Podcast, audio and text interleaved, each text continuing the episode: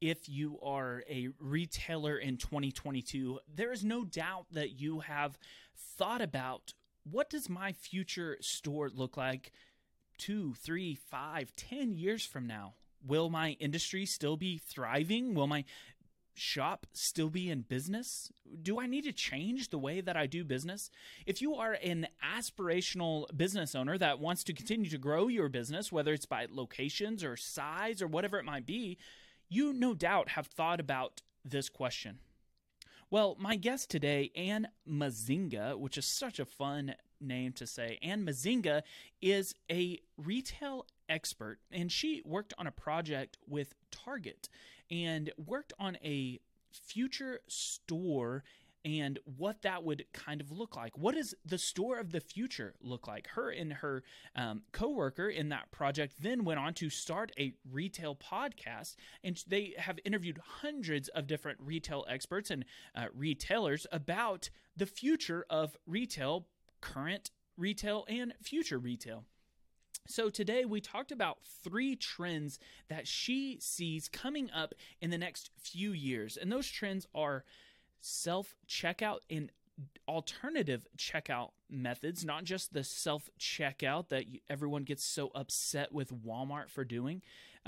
We also talked about lockers and some things that retailers are doing with lockers and the ability to serve a customer after hours with those. And finally, we talked about inventory accuracy and kind of what that looks like in using technology to accurately predict what you were going to sell and accurately predict what you need to have in stock, pricing, all different kinds of things with that. So today, Ann and I talk about the 3 trends in retail, and I hope that you enjoy this episode.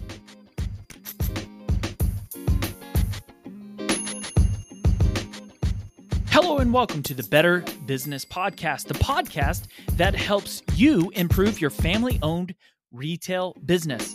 My name is Steve Cook. I'm a third-generation business owner, and with the things I've learned and talk about on this show, I've taken my family's retail business to over $10 million in sales.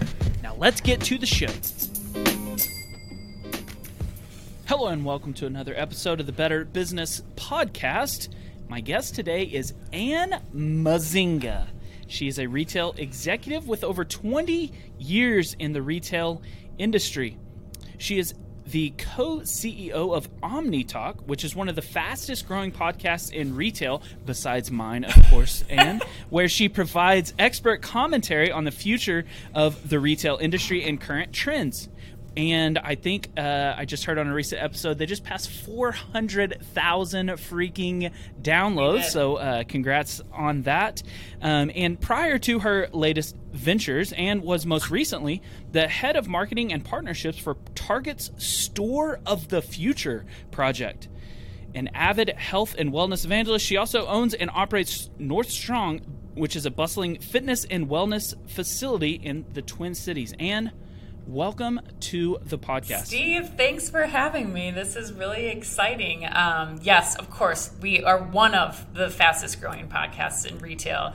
Not at all the top one. You are definitely doing a great job here. So we're happy to have great competitors and friends in this space.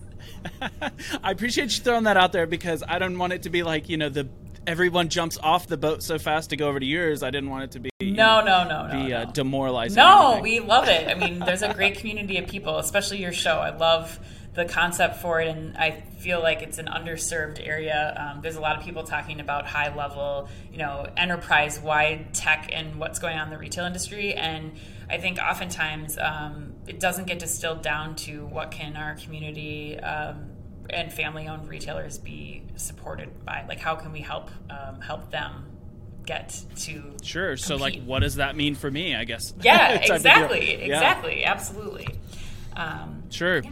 So Bob Phibbs was a recent guest here on the show, and he got me like pumped up about retail. Oh, good.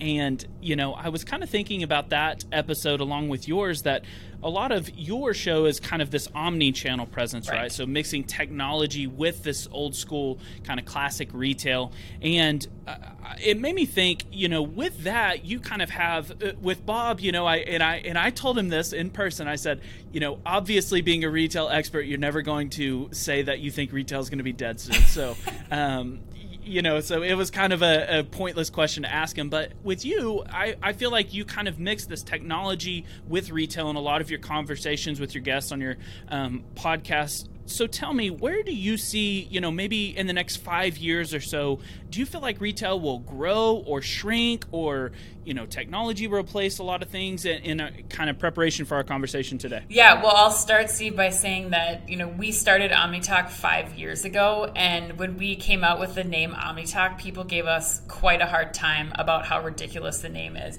Even the term omnichannel, that omnichannel is dead. And so we feel, I will say, we feel somewhat vindicated now that that omni-channel's come back into style and people are starting to use the term again. But I have to say, like, ever since I started working at Target, on the Target Store of the Future concept, Chris Walton, my business partner, and I, we met on that project, and we've always kind of been thinking about how you focus first on what the experience is going to be for the customer, and really, you know, how technology can help make that simpler, make that more convenient. It's always got to be about how you can make the shopping experience the most convenient for the customer, because that doesn't go away. It's like what Bezos said, you know, bet on the things that won't change in the next 10 years. Don't try to imagine. I mean, could we have ever imagined the iPhone, you know, in 2006? No, we couldn't have. So, like, you have to really focus on what do you know is not going to change about the customer, and things like convenience, things like giving them time back, making the shopping experience easier for them, and less friction in that shopping experience. And so that's kind of where we've focused omni-channel on. And I think where retail is going is really going to be, you know, I hate the cliche, like where your customers are, meeting your customers where they are. But it really is trying to figure out how you build a flexible retail business, so that it's not requiring a huge overhaul to, you know, point of sale systems or delivery systems in order to flex to the needs of the customers.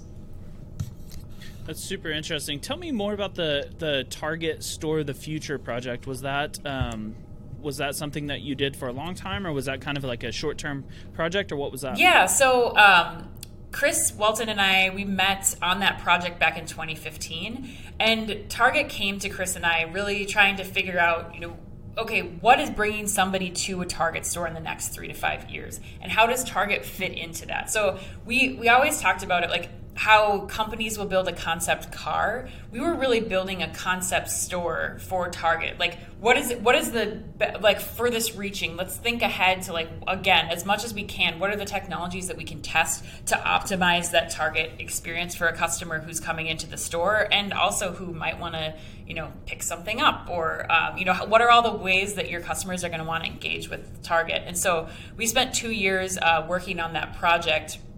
And then started OmniTalk in 2017 when that project ended. So, yeah, it's kind of a crazy world, but, you know, Chris and I really enjoyed working together on that project, and, you know, researching and looking into technologies, and especially because there's so many out there. Like, I'm sure the listeners can empathize with that. Like, there's so much to consume, and it's really hard to know where to start. And so the whole goal of OmniTalk is really to go out there and be researching these technologies from the lens of a retailer. Like, what would we prioritize if we were going out and trying to figure out, like, how to future-proof our retail store? That's kind of what we try to do with the content that we're creating on OmniTalk. Is the store just any parts of that now? Are you seeing that, anything that you guys worked on live in the stores now?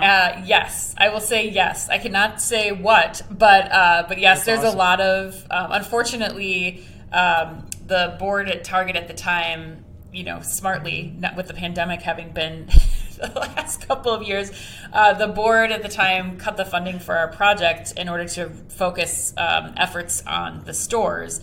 So that was, you know, again, a smart move by Target. So this, our store concept wasn't able to be built, but yes, we are seeing a lot of what we worked on now helping Target significantly compete.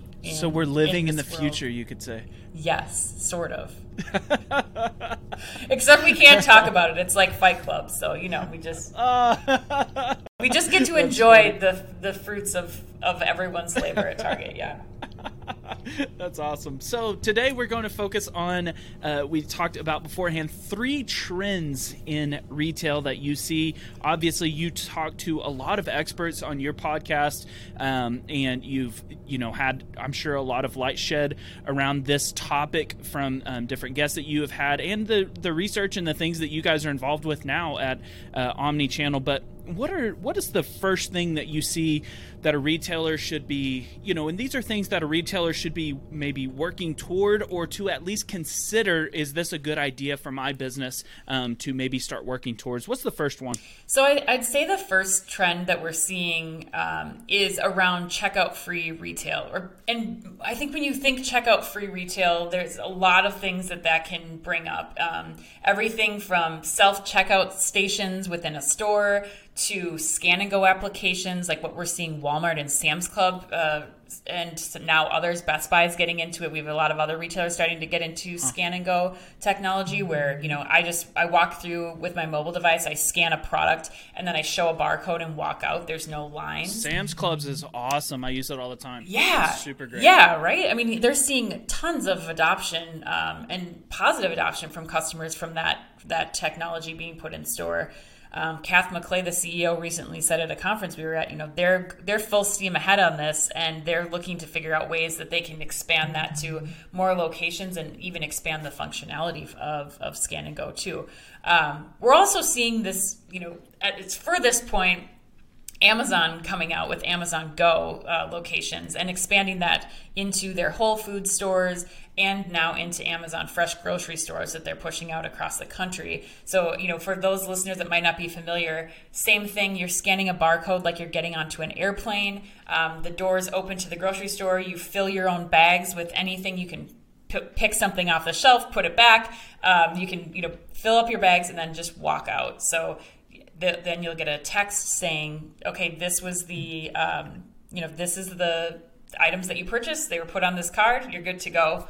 They're even doing palm scanning too, Steve. I don't know if you've been following this, but now you don't even need a code, a barcode or QR code on your phone. Now you can just hover your palm over a little disc and walk right into the store, and it charges you. So significant advances happening with this technology from Amazon, from other, you know, technology companies in the space. Trigo is another one that they just are going to be launching for the first time with Wakefern in the grocery store, Wakefern in the U.S.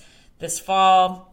Grabango, there's a lot of people doing this kind of technology. So there's a lot of ways to scale that. And I think that's what's important for the audience to be hearing, is that, you know, it doesn't have to be the full-scale Amazon just walk-out technology. There's a lot of ways to really start simple to try to figure out, you know, how do you provide that convenience, that number one thing for your customers, and try to figure out how you eliminate lines in the store. So number one, if you had to guess with this technology and the reason why so many retailers are trying to move towards it and why they think that a consumer would want that, do you think it's to improve speed? Do you think it's to improve, you know, convenience around like not having to talk to someone and have dollars and all that stuff? Or do you think they're just trying to save money on labor so they don't have to have a person at the register? I mean, what do you think the motive is, I guess, for a takeaway for a small business owner? Yeah, Steve, those are all amazing questions. And I think valid questions for people to be asking.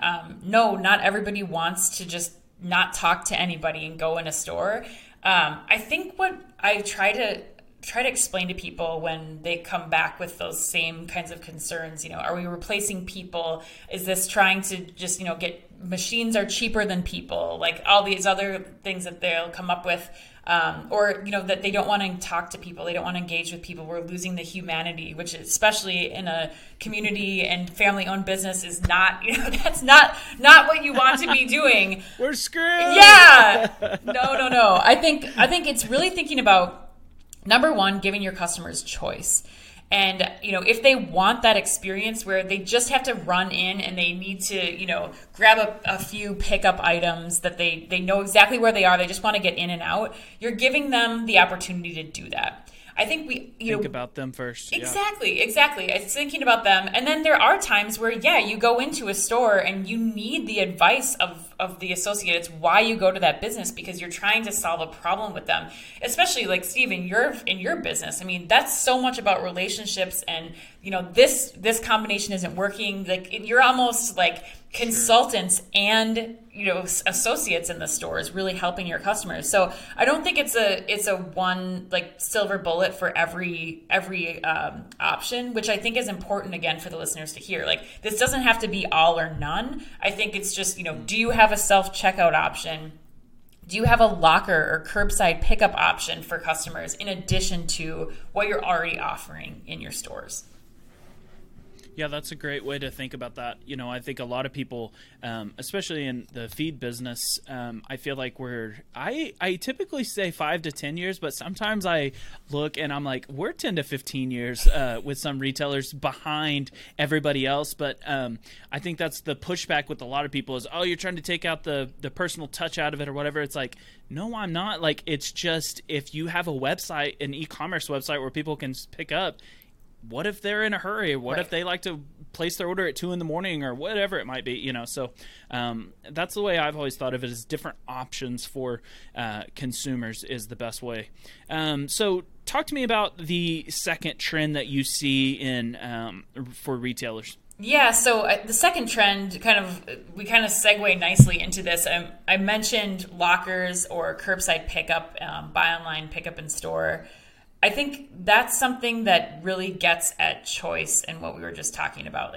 Like you said, there's a lot of people who are placing orders at 2 a.m, or they want to pick up after store hours. And with the labor market looking the way that it is, like, you just don't have the option to do that or to staff a place to help accommodate, you know, pickup hours that are before and after the typical, you know, 9 to 5. Sure. So what we've been seeing a big trend in is locker pickup. So the idea of these lockers are, you know, they can go in front of your store. Those pickup lockers, we've seen a lot of them so far from Amazon, but we're starting to see more companies come out with these lockers that are not just used for your store. So you think about it as like these lockers, the way that Amazon has been doing them is that, you know, you can pick up Amazon product there, but what we're seeing the trend move forward is you have lockers that are an open network of lockers. So that means that UPS could deliver to that locker, FedEx could deliver to that locker, and you as the store owner can also place goods in those lockers so that your customers can be coming there to pick up, you know, the goods from your store, to pick up packages that they didn't want shipped to home. All in that one place. And so that's something that we're seeing. I think we'll see a significant increase in placement of these locker systems. They're not dramatically expensive to install and can provide a lot of value to the business that they're, you know, either inside of or hosted out in front of, including, again, convenience for that customer to pick up product whenever and however they need it. The other part of that we're seeing, so Best Buy recently installed some lockers into their store. They cut a hole in the side of the store so that the lockers can be rear fed, and so that people can come to the lockers at 11 p.m. or 2 a.m. if they want. And they don't have to be held to those store hours. If they know they need, you know, a phone charger before they take off for a flight or, you know, something else, they can get that at any time of day or night. And where we are also going to see that continue, I think, is when we start to think about services too. So this becomes important for the family owned and community owned businesses. When you think about like repairs of tools, if you need a fix, like for, Best Buy for Geek Squad, for example. Like, you drop off your computer when it's convenient for you. You pick up your computer in that same space, but you're not beholden to those, you know, store hours of 9 to 9 p.m. or something like that. So I think that there's especially with like restaurant equipment or small engine repair or something like that. Exactly. Yeah. Wow. Exactly. So it's thinking about, you know, what the new definition of the store is, and lockers and, you know, those iterations of lockers that we're seeing start to be released in a lot of different types of retailers are really redefining what a store is. We like say buy online, pick up in locker as this idea of like, you don't even need to go into a store in some cases. You can facilitate everything from, you know, product pickup to returns now, like reverse logistics we're seeing happening, to, you know, even serviceable items being able to be exchanged without having to go in the four walls of a store. And I think that's what's really important for the audience to be paying attention to. Man, what a way to fight back for a retailer that doesn't have the calling for the late store hours. Mm-hmm. I'm thinking like the, you know, even in our industry, the Tractor Supplies and some of the larger chains in the feed business, you know, they're at least open till 9, sometimes 10, 11 p.m. And a lot of retailers struggle with having, or at least we have, like, we don't have that amount of business in those hours or weekend hours even, right. Things like that. But what a way to combat that if you had a locker system that could be, you know, it's just as easy to place your order online and pick it up at 8 p.m. or whatever, or 10 p.m. or whatever it might be. Yeah, exactly, Steve. I think the other thing too is it's not just in the off hours. Like, we are seeing a lot of increases in people picking up in those off hours when it's available to them, like in the case of Luxor One's lockers at Best Buy.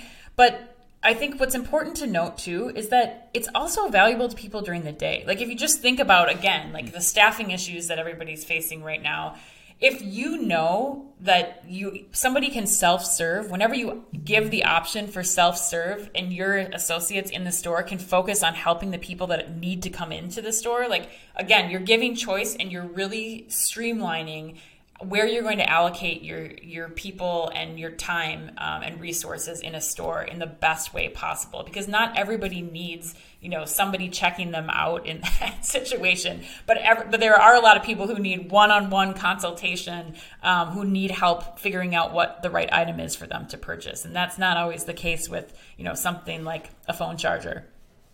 Sure, man. I tell you, Ann, I'm just a kid, so don't punch me in the face. About 5 years ago, I was pushing back. Maybe it was a little bit longer than that, maybe 6 or 7. So my parents, third generation, you know, so they were very involved at this time, and I remember pushing back against my dad, telling him that.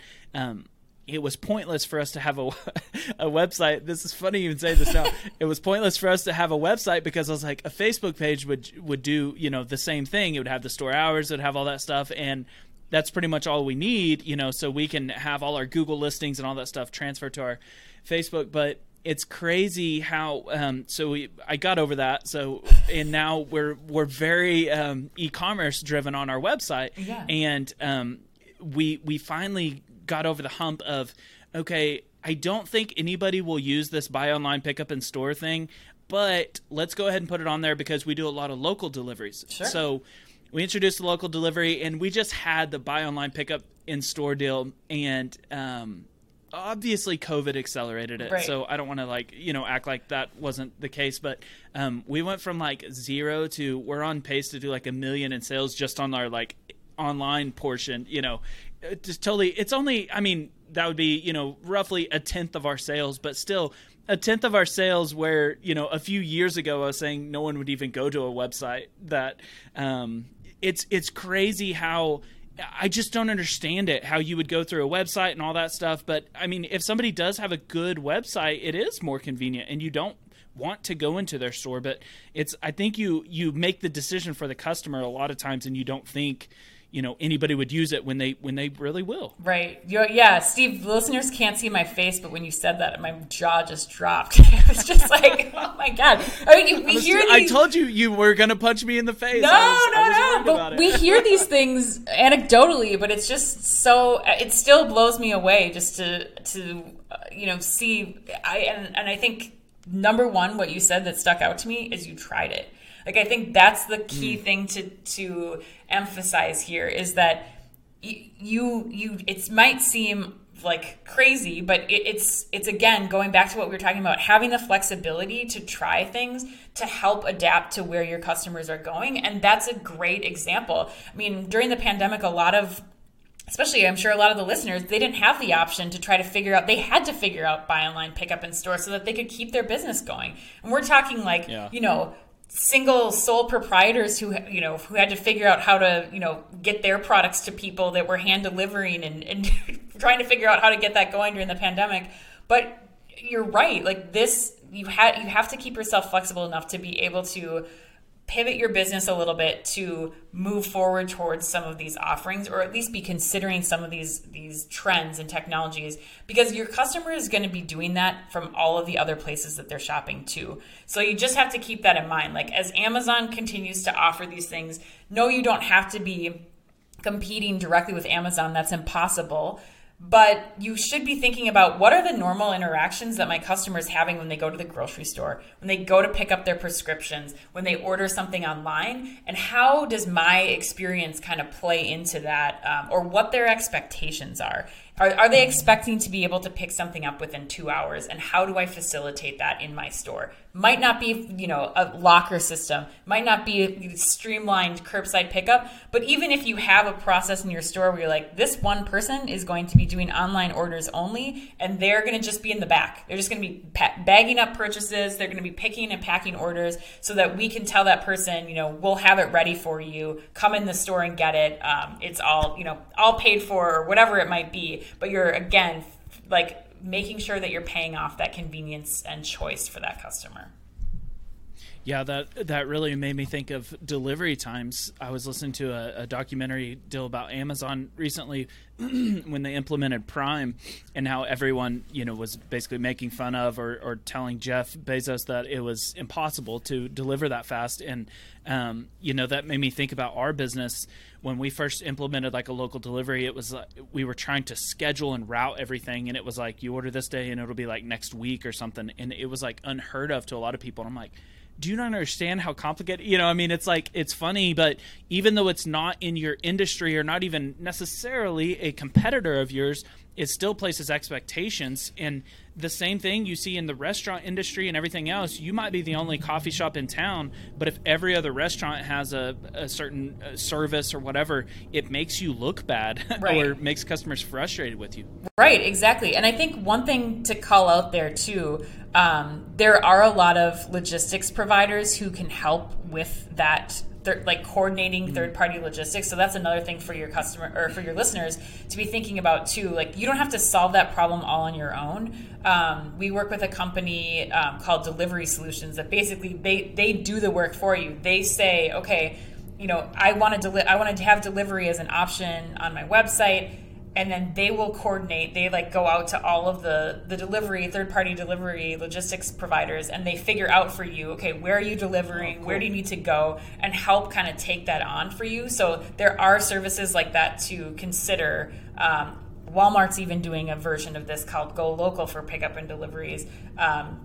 There's a lot of companies out there. So there is help to do that, because you're right. The logistics part of it is a complete like separate business. Like, that's a whole industry. And I think the other necessary evil. But I think the other part of that to consider too, is that speed does not equal convenience. I think that's the other part of things for your listeners to remember. There's people out there delivering groceries in 10 minutes or less. That does not mean that that's the most convenient option. It's not always about being the fastest. And even Amazon in their latest, Andy Jassy, their new CEO, his letter to the shareholders, he's even talking about like, we're going to deliver in 1 day, and we're Amazon. We're not going for the 30-minute, the 10-minute, the 15-minute delivery. We're going to make a 1 day Prime promise, and that's okay too. And the same thing goes for, I think, the buy online, pick up in store, like we were talking about. Sometimes that's more convenient for people than having a two-hour delivery window. So I think it's we hear about this technology, and it's overwhelming for listeners to feel like, how could I possibly deliver something even in 2 hours? Like, how do I operate my store and get this delivered to a customer's home? It doesn't always have to be that way. I think it's just, again, we're going back to choice, and I think choice is the equivalent of convenience. Not always speed is the equivalent of convenience. Would you say expectations goes along with that too? I think about that with a lot of businesses. You know, you can go to this trailer house in the middle of nowhere that's some barbecue joint or whatever, and it's a 3-hour wait time, and they don't take cards, and you have to like go to the ATM across the street and like but you need an NFT to be able to wait in line. yeah When you go there, you knew that that's what you signed up for, right? And you had, you know, you were going for that experience or whatever it might be.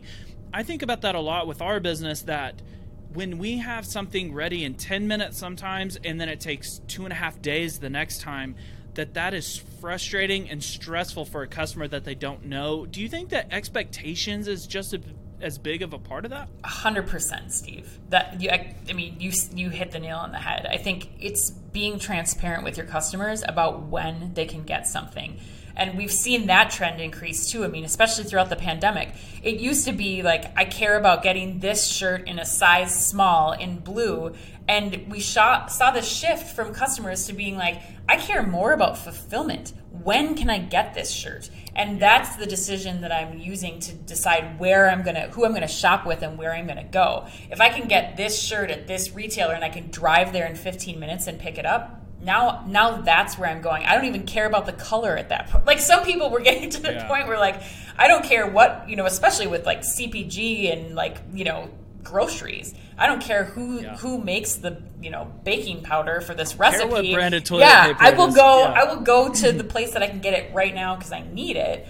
And, you know, just, I think we start to think about, which actually takes me into the third trend that we're going to talk about today.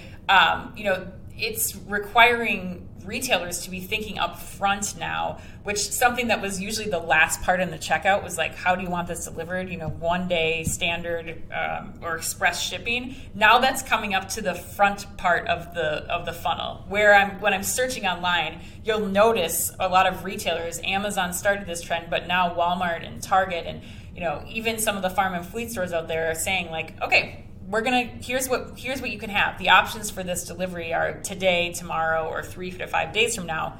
Which do you want? That's requiring a shift in how a retailer is building an e-commerce site and how they're building their business, to be honest. So something we can get into next.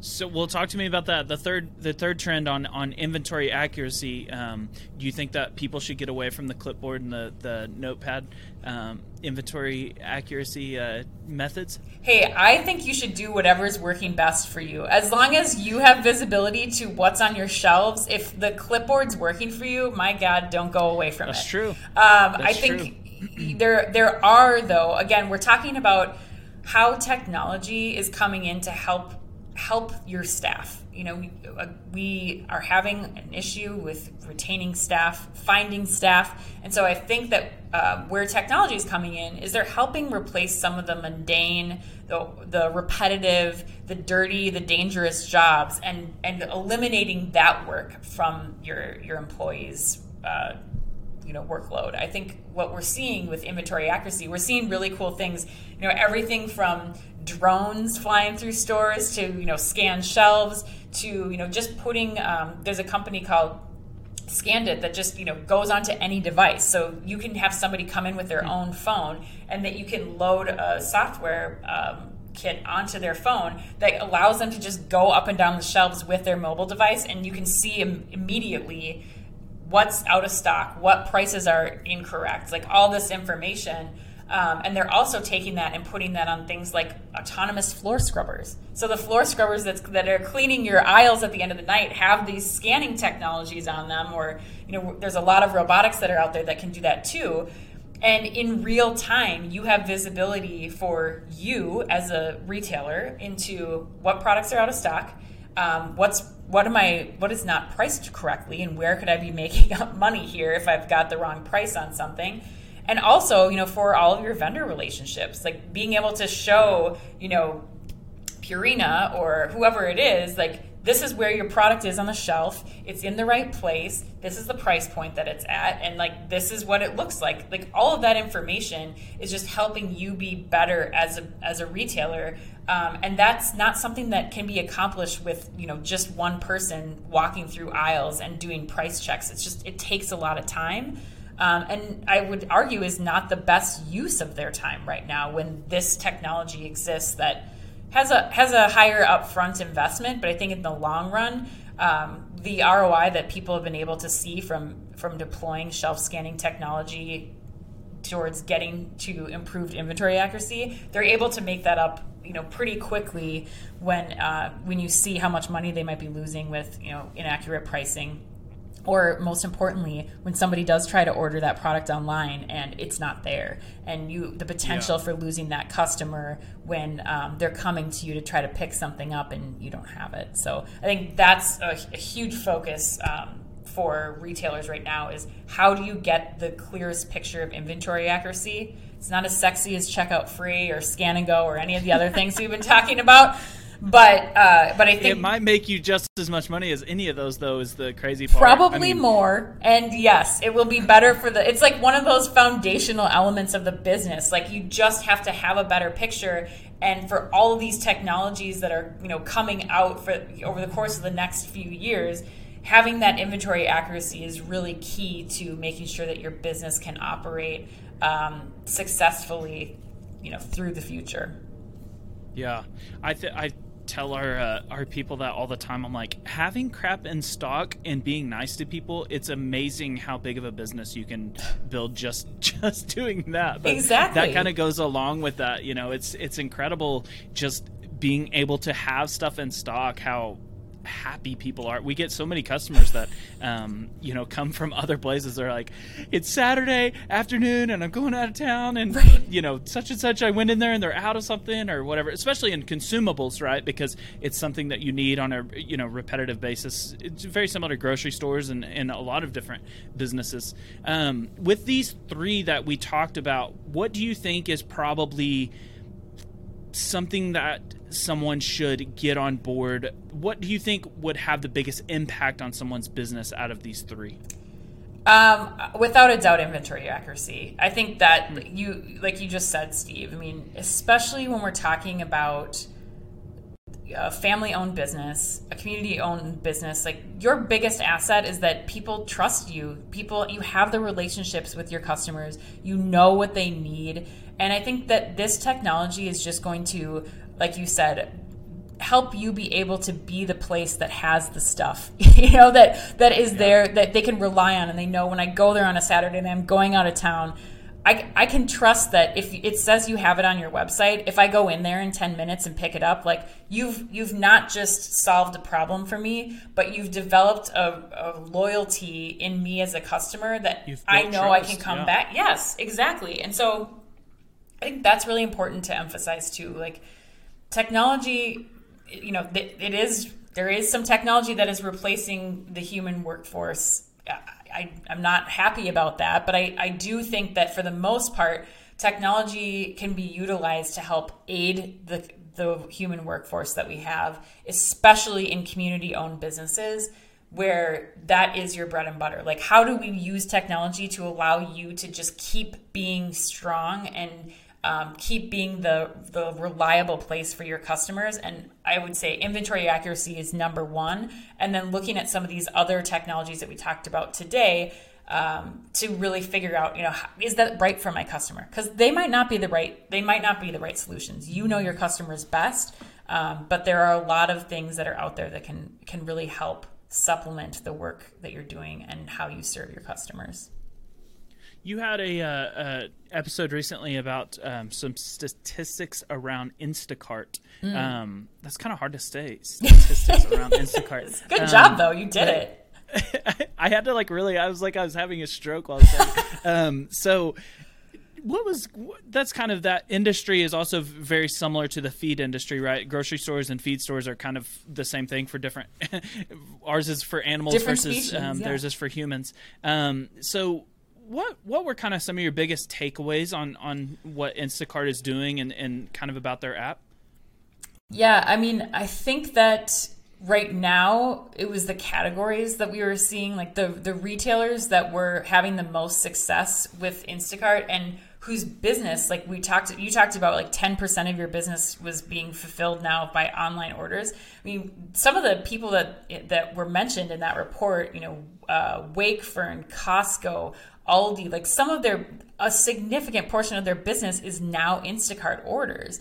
And I think that like you are seeing the trends in like delivery and third-party logistics providers, like you're seeing this kind of back and forth now with retailers wanting to own that customer relationship versus Instacart owning the customer relationship.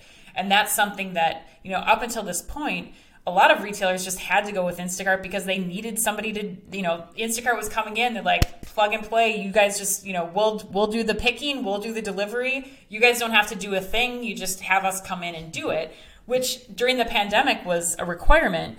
But now that retailers, large and small, have figured out how to, what their customers' demand looks like for this service, how they can fulfill that service, and what other options there are outside of Instacart, there's a demand to get that customer relationship back. And so I think that, while Instacart's trying hard to remain relevant, I think we're going to start to see a lot of retailers kind of pull back and figure out, okay, do I go with somebody like a Delivery Solutions that can help me, just facilitate the delivery portion of it, and I'm doing the picking and packing so that I can maintain that relationship, or do you start to see even retailers starting to deploy their own resources for delivery themselves so that they can hang on to all of that information?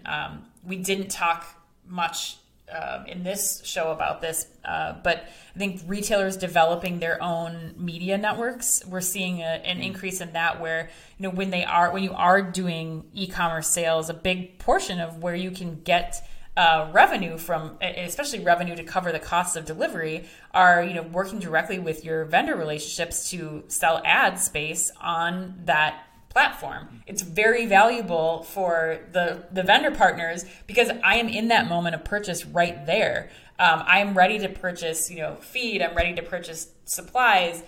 And if I get an offer, beamed to me right there on the website where I can see an instant, dollar off of that order, or whatever it might be, I'm going to take it. And so the retailers and the vendors are seeing, a pretty significant conversion from this type of offering. And I don't think that retailers have started to explore that to the fullest extent that they can, but they will, as they start to have to take on their own, as they start to move away from Instacart, they start to take on their own delivery. That's something we'll be watching pretty closely. That's incredible. It seems like the leverage, it almost just kind of seems like the leverage has shifted. It was just one of those small, slow burns that just kind of, put our deal on your site. Okay, that's fine. And it continued.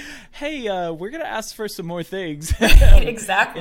Once Instacart builds a little leverage there, that's really interesting. I'm glad to hear your kind of your thoughts from that. In preparation for the final question, I just wanted to thank you for your podcast. It's incredible. When I found out about it, I was like, hey, that's like really similar to our business, and there's a lot of helpful things in there. Some of it gets a little out there and beyond the things that I deal with. But I do want to thank you for what you guys are doing, and if you haven't checked that out. I'll have the link to that in the bio of this show. Final question here, no pressure, but you've had hundreds and hundreds of episodes with retail experts. You are what you could call a retail expert yourself. You've worked on different projects and things like that. If you had to boil everything you've learned and know yourself down to one piece of advice for a retailer in 2022, what would that piece of advice be? Oh, I have not interviewed him, but I'm going back to what Bezos said. I mean, I believe this from the very beginning when I started working on future store concepts at Target. Bet on the things that won't change. That's the best advice. Don't try to figure out and solve for what you think the customer might want. Bet on the things that won't change for your customers, and that will lead you to make the best decisions on your business, what technology to bring in, and how to serve your customers. Ann Mazinga, thank you so much for being on the show today. It was a treat, and I have a few things that I need to go work on in our business now, so I am going to get to it right after this episode. Thank you so much, Ann. Thanks, Steve.